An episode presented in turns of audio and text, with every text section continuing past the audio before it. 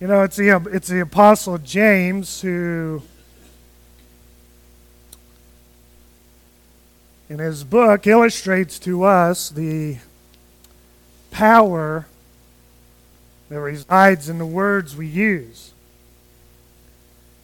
James does it in uh, three very vivid illustrations that get the point across.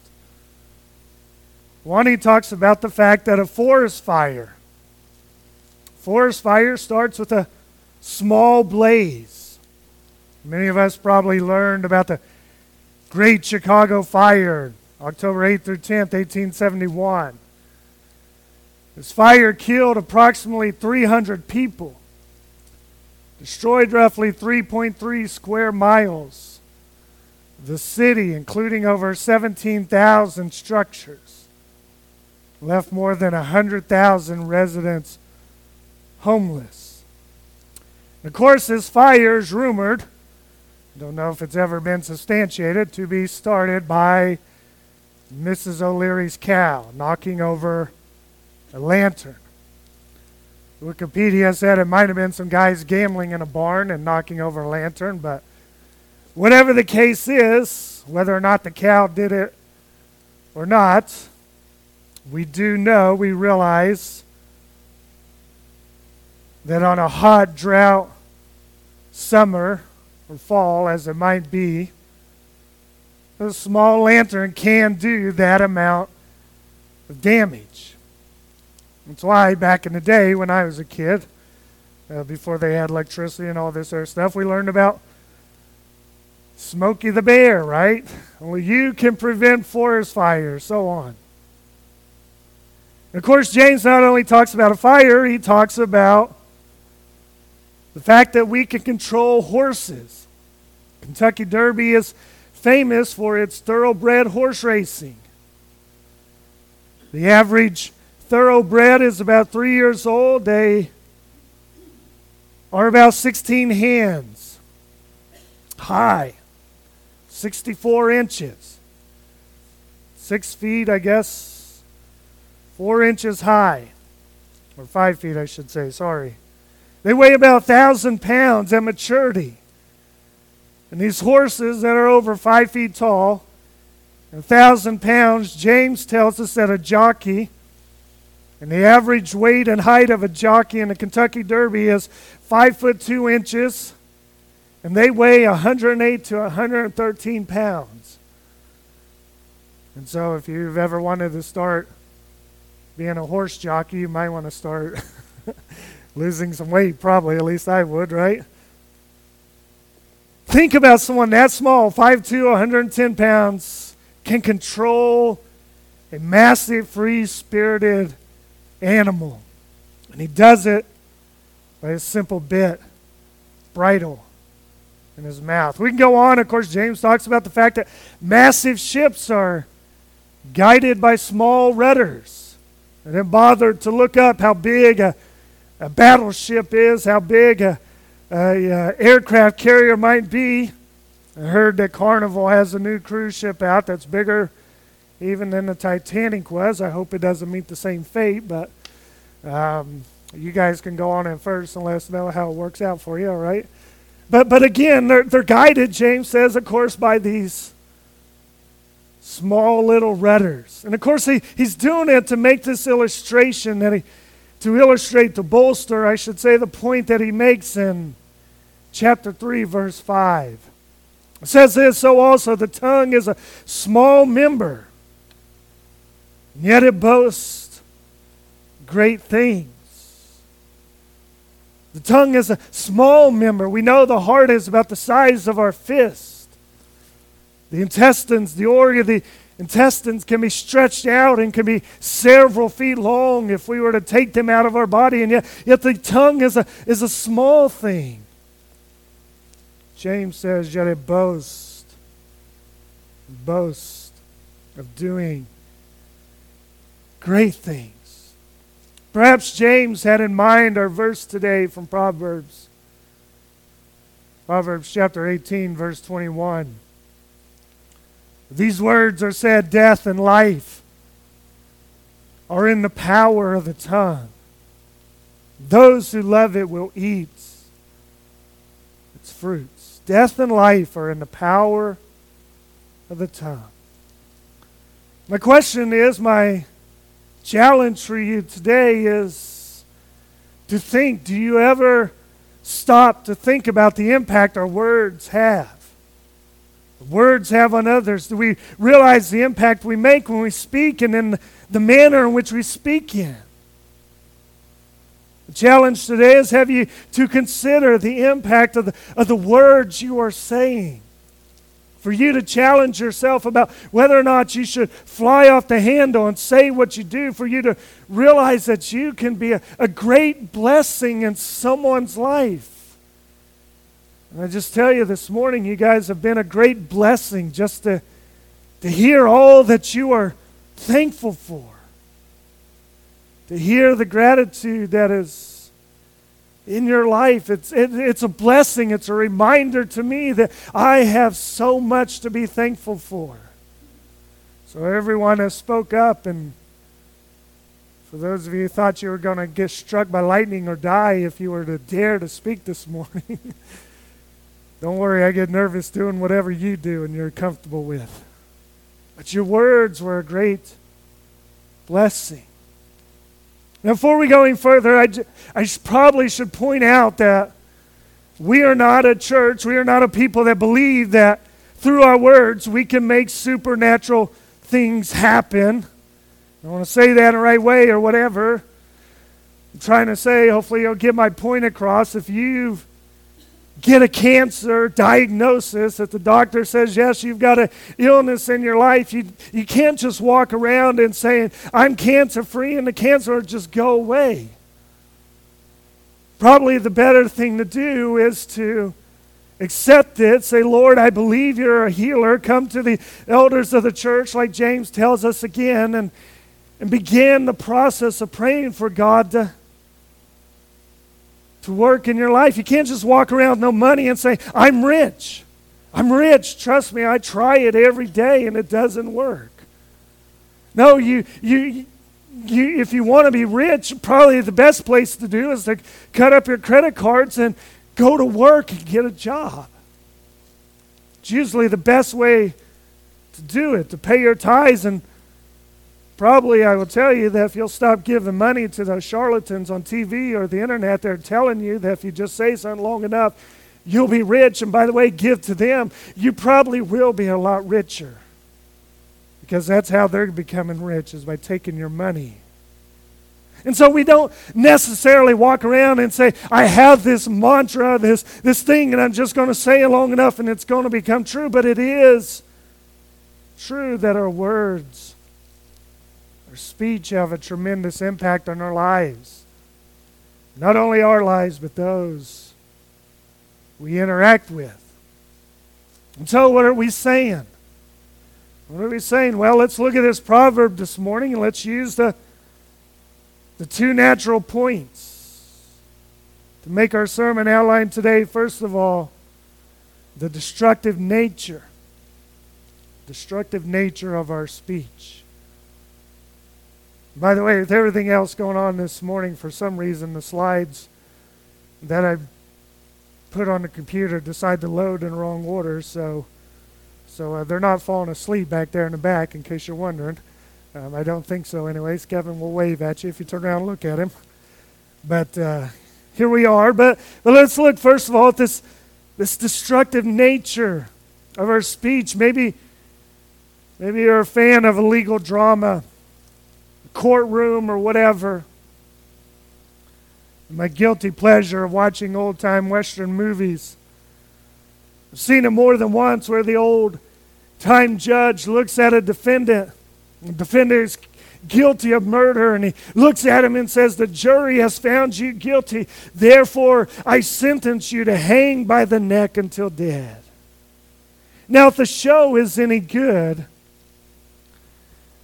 this scene is not portrayed like some scene at the DMV, right, where the agent looks at you and he's like, next. Let me see your old driver's license. Okay, where's your documents? Okay, here's the stamp. Go on next. looks like the poor agent's about to fall asleep. No, the, the show has dramatic music to it. The judge says it with all the solemnity that he can muster. There's great affect in his words. Sometimes they'll cut to commercial break or they'll fade to black or whatever. The, the point is that the, the reason that they're doing that, of course, is that they're trying to bring out the gravitas of these words. You are sentenced to death.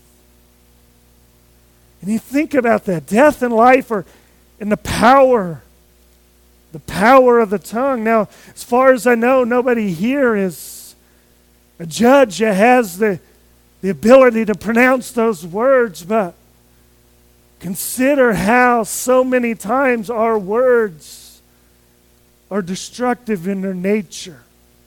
Consider, first of all, the damage we do to our own lives. Look at Proverbs 14, verse 23. Solomon says there, he says, In all toil there is profit.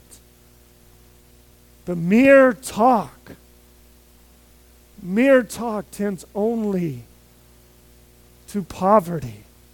What is he teaching us? He's teaching us the value of hard work, the value of discipline the value of getting up and, and putting your nose to the grindstone or, or whatever you say and making something come about that creates and, and adds a benefit to society and to ourselves. That's a good thing. And hard work is not something to shy away from. I think Ronald Reagan was the one who said, you know, they say hard work never killed anybody, but I say, why take the chance? But that's not the way it is. I know, obviously, St. Anne Jess, what about, there's nothing wrong with good hard work, but what about those who merely talk about it? Those who always intend to do something someday, somehow, sometime they are going to do. Who always mention their one day experience. Again, I'm reminded of as many times where Jethro and the Beverly Hillbillies flubs his encounter with a nice, beautiful Hollywood girl, and Uncle Jed looks at him and says, shakes his head and says, One day I got to have a long talk with that boy. It's the way a lot of us are. One day I gotta, I gotta do something. What about those people who always talk about doing something one day? A person mentions one day I got to get a job and well, I can't go today. It's cold. I can't go today. It's rainy. I can't go today. I, eh, what about the person who says, "Oh, I want a, I want a better marriage. I don't understand why my spouse feels so separate from me, and, and one day I gotta, I gotta sit down and work on this." And here we are celebrating another anniversary, and nothing is done. I'm not talking about the Andrews this morning, I hope. we always talk about what we are going to do. One day, one day, I, I got to get closer to God. And one day, and yet this Sunday it's rainy, and next Sunday the, the fish are biting, and the, and the next Sunday my store is having a sale. And I got up late this morning and I couldn't read my Bible, and Traffic was heavy and I couldn't make it home early to. Again, these aren't even necessarily destructive words. They're just words that are spoken that become destructive because of our lack of action. And yes, I admit freely I have things in my home that I got to do one day, and here we are year after year. But if you're one of those people it talks about doing more than just landscaping your yard, but you're talking about things that are having a degrading impact. It's time to stop talking, start doing. We move on here, Proverbs 10, verse 19. When words are many, transgression. Transgression is not lacking. Whoever restrains his lips is prudent. Point is pretty easy to understand, isn't it? Never gossip. Gossip is a sin. Of course, of course you want to. You just met for dinner one night. You just shared what's on your heart and that person. that person shares a little bit more. Next thing we know, bitter and angry words are being spoken. You've probably done it with your own spouse. They say one thing, and then you have to say another, and then they have to say one more thing to top off what you said, and then you have to say one more thing, and they always have to get a last word. And the next thing you know, you're saying things that cause real and lasting damage in your marriage, in your relationship. It's all because you failed to restrain your lips, as Proverbs says.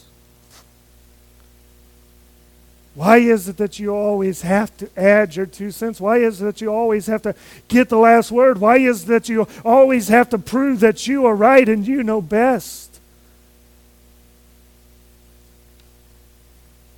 You don't realize the damage that you're having. Proverbs 16, verse 27 A worthless man plots evil. His speech is like a scorching fire. Fire is good. Fire is beneficial. Fire does a, a lot of great things. But, but if there's evil in your heart and it comes out through your words, that fire is going to do far more damage. Proverbs 18, verse 6 A fool's lip walks, a fool's lips walk into a fight. His mouth invites a beating. Some people had it coming to them. We always say that, and it's usually because they would not be quiet.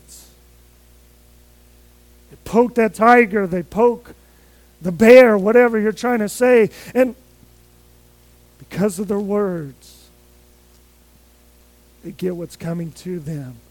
Proverbs 25, verse 23. The north wind brings forth rain backbiting tongue brings angry looks. Again, the speech you gave to others, I don't understand why they don't like me. Maybe you should consider what you keep saying to them. Do you see in these verses the repeated damage we do to ourselves, to others? We speak words that are not beneficial, words that are not helpful. And again, it's not just ourselves, the adulteress in Proverbs chapter 7. How does she lure the innocent young man? How does she do it? Proverbs 7, verse 21 says, With much seductive speech, she persuades him. With her smooth talk, she compels him. I mean, she never sits there and says, Hey, you ought to come and spend the night with me. It would be great. You will ruin your life. You will ruin your marriage. Your wife will leave you, all this other stuff. No, she says, No one will ever know. Let's take our fill. Look at what verse 22 says. All at once, he follows her.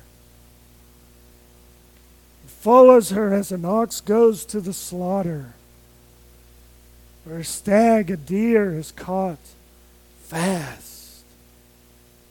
We follow the smooth, tempting words of the adulterous woman. Solomon says it's just like you're going to the slaughterhouse. You take that poor cow and you walk him into that barn, and he doesn't know any better than a few minutes he's going to be tomorrow's dinner. That's the way it is the words that she uses on this man, it's not just her. Proverbs 11, verse 9, with his mouth. With his mouth, the godless man would destroy his neighbor.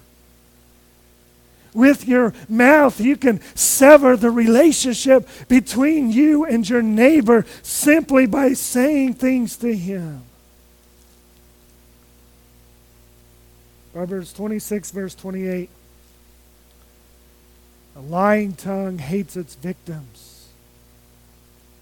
A lying tongue hates its victims. Well, it doesn't matter? Nobody knows. It's just a little white lie. But, but Proverbs is telling us that, that when you're sitting there perpetually lying, you're doing it out of hatred in your heart. The doctor doesn't hate you because he tells you you need to change your lifestyle.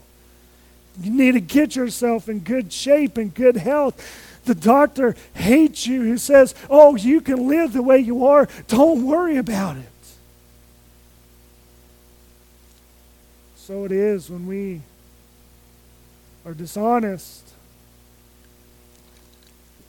comes not out of a sense of love and kindness, rather out of a sense of hatred. All of these verses point to the fact that our words can cause tremendous damage, not only to ourselves, but our loved ones, our friends, our church family. I found this story by a lady named Marion Stroud in Our Daily Bread very helpful. She wrote these words. She said, My daughter had a lot of ill health recently. Her husband has been wonderfully caring and supportive. I said to her, You have a real treasure there. Marion's daughter looked at her, said these words You didn't think that when I first knew him, she said with a grin. She was quite right when it, Silda and Philip got engaged. I was concerned. They were such different personalities. We have a large and noisy family, and Philip is more reserved, and I had shared my misgivings with my daughter quite bluntly. I was horrified to realize that the critical things I said so casually 15 years ago has stayed in her memory and could possibly have destroyed a relationship that has proved to be so right and happy. Reminded me how much we need to guard what we say to others. So many of us are quick to point out what we consider to be weaknesses in family, friends, or work colleagues focus on their mistakes rather than their successes. She says the tongue is a small part of the body, quoting James 3 5. Yet the words it shapes can either destroy relationships or bring peace and harmony to a situation. The workplace, the church, or the family. My guess is if we were to open up the floor it wouldn't just be you giving thanks. We could probably all stand up and remind, say things that have stuck with us, things that have carried on in our lives from when we were young, when we were small, whether a parent or a teacher somebody at church. We, we, probably remember things. And like this story, most of us have, have probably gotten over it, but my guess is my guess is there's probably a few that still carry the sting from those words. You see, our words, our speech can be very, very destructive. But let's not just look at that side. Let's look, secondly, at the life giving nature. The life giving nature. Yes, death is in the power of the tongue. The tongue can bring death for sure, but it can also also bring life.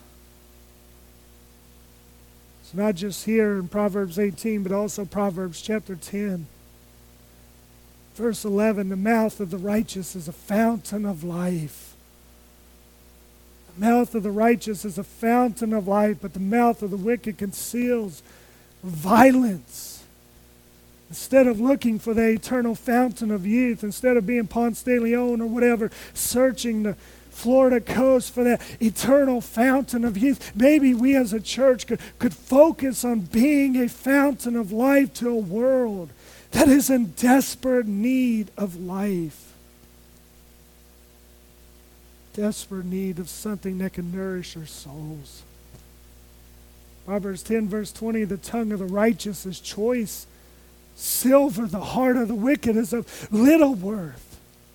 It's like a valuable piece of silver that you want to hold on to when somebody gives you words that, that just make and bless and encourage your life. Proverbs 20, verse 15 there's gold and an abundance of costly stones. But the lips of knowledge are a precious jewel. Yeah, you can go down to the mall and you can see an abundance of jewelry stores. There's plenty of diamonds, plenty of gold rings and gold earrings. What about a person who's speaking with lips of knowledge here at that mall? What about somebody who has life to offer you? How many of these stories has someone in it that can speak to you and give life and knowledge to you? That's the rare jewel. That's the jewel that you want to hang on to. Do you see the, the premium the writer of Proverbs is putting on good, godly, life giving speech? Far from dismissing it or being flippant, he is recognizing the value, the value of our words and how they can edify and lift us up, lift up another. How does this happen? Well, Proverbs 10, verse 31 the mouth of the righteous brings forth wisdom. A perverse tongue will be cut off. And how many of us need wisdom in our lives? And, and who do we want to go to? Do we, do we really want to go to someone who's going to talk about us and who's going to backbite against us, who's going to gossip about us to somebody else? Or do we want to speak to a righteous person that can speak into our lives? Share words of wisdom. Honey, I know you're having problems with those children. Let me tell you what I did. You go home and you realize, wow, that works. That kid is not as hard headed as, their as my the other parent is. Of course, it'd never be you, it'd be the other parent, right? Someone who can speak to us and bring wisdom to us is such a great thing in our lives, and we need people that can speak that wisdom to us. Proverbs 12, verse 25 tells us Anxiety in a man's heart weighs him down, but a good word makes him glad. A good word makes him glad. I heard a story, and I don't know if I can find it or look it up or how true it is. The story was Eddie Murphy, the comedian, man who walked around and made people laugh for a living, walked into the elevator one of these posh Las Vegas hotels or whatever, and someone did something that was in the elevator, messed up, shouldn't have done something, or, you know, just being careless, goofy, whatever, clumsy. And the story was said that Eddie Murphy laughed so hard. And he got off that elevator and he said, This is the first time I have laughed in such a long time. There's something about it when a good word comes. Maybe you've experienced it. Maybe you've felt it this morning. Maybe you came in and you, you just felt the crushing weight of life and someone. Someone stood up and said, I'm thankful. I'm thankful for this. And now you feel a lot better. You feel that weight is being lifted.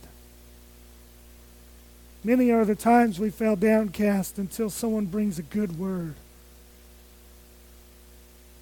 Of course, one we're all familiar with, Proverbs 15, verse 1 a soft answer turns away wrath. A soft answer can turn away wrath.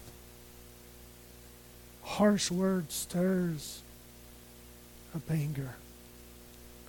Words spoken properly in good season have the potential to do so much good.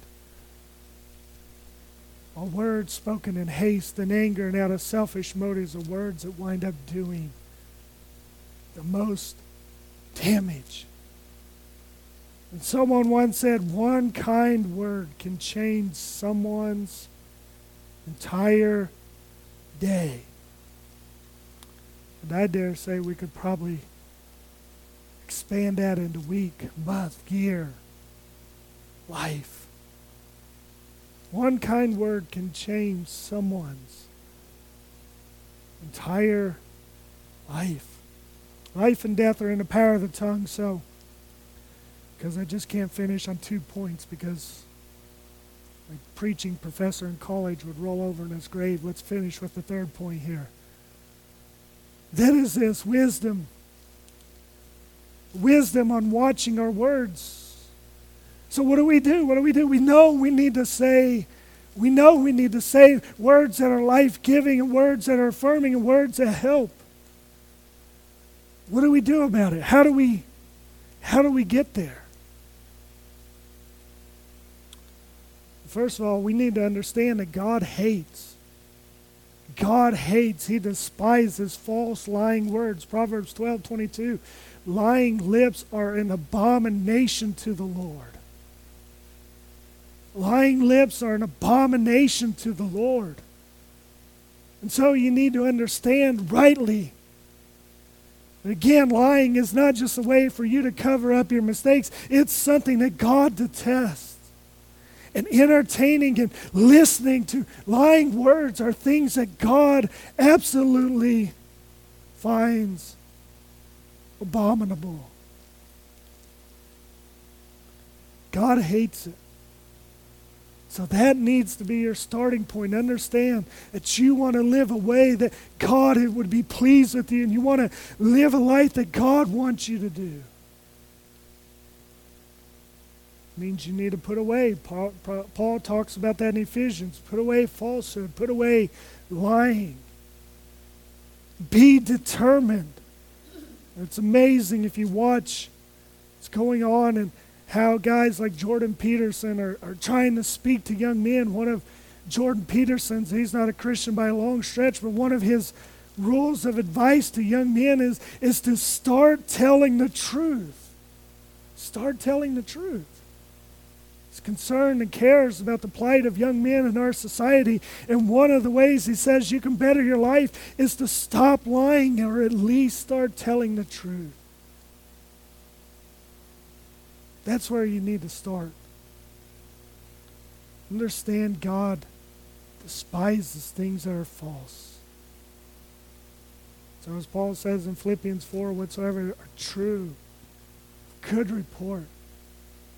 Live this way, do this way. Secondly, Proverbs 17, verse 4 an evildoer listens, listens to wicked lips Liar gives ear to a mischievous tongue.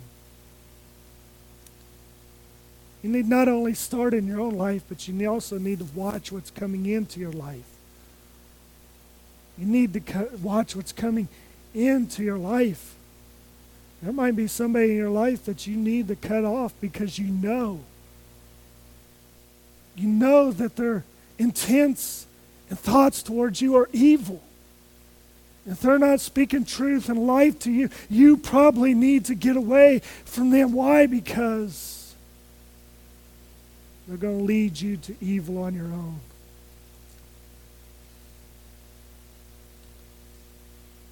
Finally, and I'll just say it this way, and all you kids don't say this, all right? But probably need to shut up, okay? Probably need to watch. Just, just be quiet. Again, we've already quoted it in a multitude of words. There's, there's transgression. But look at Proverbs 17, verse 27. Whoever restrains his words has knowledge. And he who has a cool spirit is a man of understanding. What would happen if we would just stop and listen? Say, what are you trying to say? What are you trying to say? And this is why I have such disdain. You watch like these cable news shows and they're always debating because nobody wants to shut up and listen to each other. Oh, this is what's going on now. This, uh, no. It's like, how can you watch that more than five minutes without pulling your ears off, pulling your eyeballs out, whatever? Maybe we'd learn a lot more, you know, and even and it's not just there. I watch these congressional hearings sometimes and people get up there and they'd start rattling off and then they ask the person that's going before the hearing, what do you say about this? And as soon as, you know, the guy's like clearing his throat and said, well, and the person's like, hey, you know, and he starts in again. I'm like, why don't you shut up and let him answer the question? We need to learn to speak a lot less. Again, as your teacher said in school, you have two ears and one mouth for a reason so that you can listen twice as much as you speak, right? Finally, how does this how does this happen? Ultimately, it's going to come through a renewed heart. Jesus looked at the Pharisees, pointed his finger at them, and he said, You're a brood of vipers, Matthew 12. How can you speak good when you're evil? Out of the abundance of the heart, the mouth speaks. As in your heart is going to come out through your lips. Matters to you.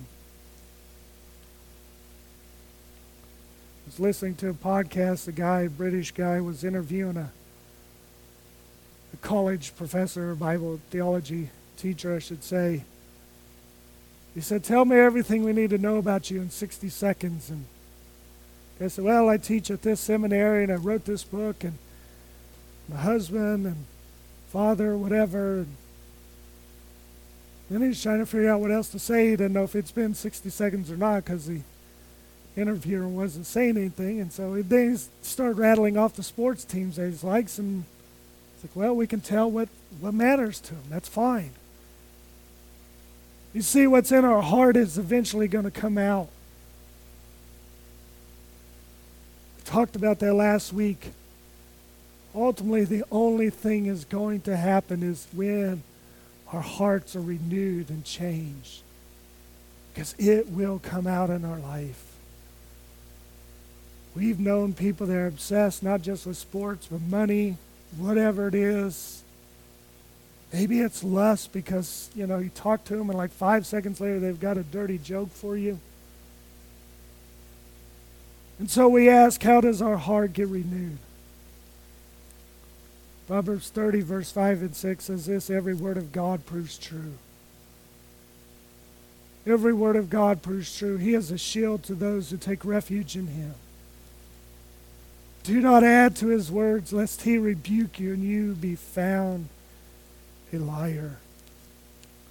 How is our heart renewed? It's renewed. As Paul says in Philippians 4, and we've already mentioned it briefly, but whatever is true, whatever is lovely, whatever is noble, whatever is of a good report, think on these things. You want to say words that give life. You want to say words that give hope. You want to say words that bring healing. It comes through the renewing of your mind. That happens as you get your mind and heart in the Word of God. Get your heart and mind in the Word of God.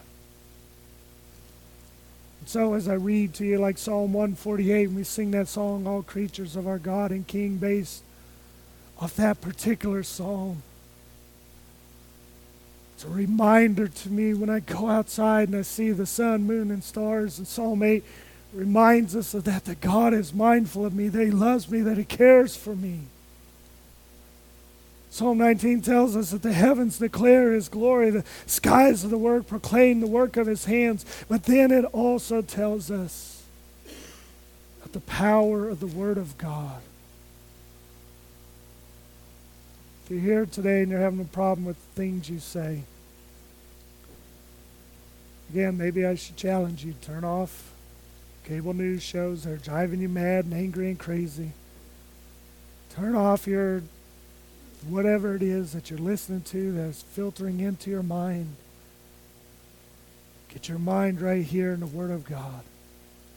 Let Him renew you and change you. I go back to what I said at the beginning. We don't needlessly walk around and proclaim things about our lives that are not true. They're not based in reality. We have to have a total understanding of the Bible. Yes, God heals, and I believe that. And anytime you want prayer for healing, come on, we'll pray for you. We also realize, of course, that the Bible teaches that death comes to all of us. The suffering and sickness is a part of living in a fallen world, that having bodies that are racked with pain reminds us and propels us to look forward. to that day when the heavens and earth are renewed and we stand in an immortal, resurrected body. Yes, I will pray for you that God will provide financial blessings in your life. And it's great to hear that a couple of you are thankful that God has provided in a way financially, and you don't have to work 24 hours a day, seven days a week. God does that, but He also requires us to work, to save, to invest wisely. It's all a part of a whole understanding of what Scripture teaches. So, again, we don't just run around and speak things into existence, but as our minds are renewed by the Word of God, we live the way that God wants us to. We understand how God wants us to order our lives. And certainly, things in Scripture where God shows us and reveals to us plainly, we hold on to. Understand when we go through trials, there's nothing that can separate us from the love of God. Romans 8. Understand when we're facing the point of death that even when we walk through the valley of the shadow of death, God is with us. Psalm 23. We understand He spared not his only son, but gave him up for all of us. He will watch over our lives and graciously give us all things again. Romans 8. So I challenge you this morning. Is there someone in your life that you can speak life to today? Is there someone in your life instead of you talking to them and them feeling like want to pull their hair out having a conversation with you. You can talk to them and they can say, you know what? My life is made better by what you said to me. Is there someone here this morning you can just go up to him and say, you know, I'm really glad to see you today. I'm really glad that you're here. And I'm glad for what God is doing in your life. Yeah, probably some of us, we'd have to pick ourselves up off the floor, right, if somebody said that to us. Okay. Be there and help them pick them, pick them up. Let us be a church. People may come in and say, well, you know, it isn't the most comfortable pews well, you know, they don't have whatever, the smoke show and the LED lights. Let it be a church where people walk away and say, I have never met a bunch of people that love God and love each other and welcome me more than anywhere else. Mean, that church has 10,000 people and they've got all this fancy stuff. They don't have near what this place has. Let this be a place where people come in and say, There's life here. There's life here. There's life here. Not where they walk away and say, Man, I just feel like I lost five years of my life and I'll never get it back. Let us speak life. Then let's pray this morning, shall we?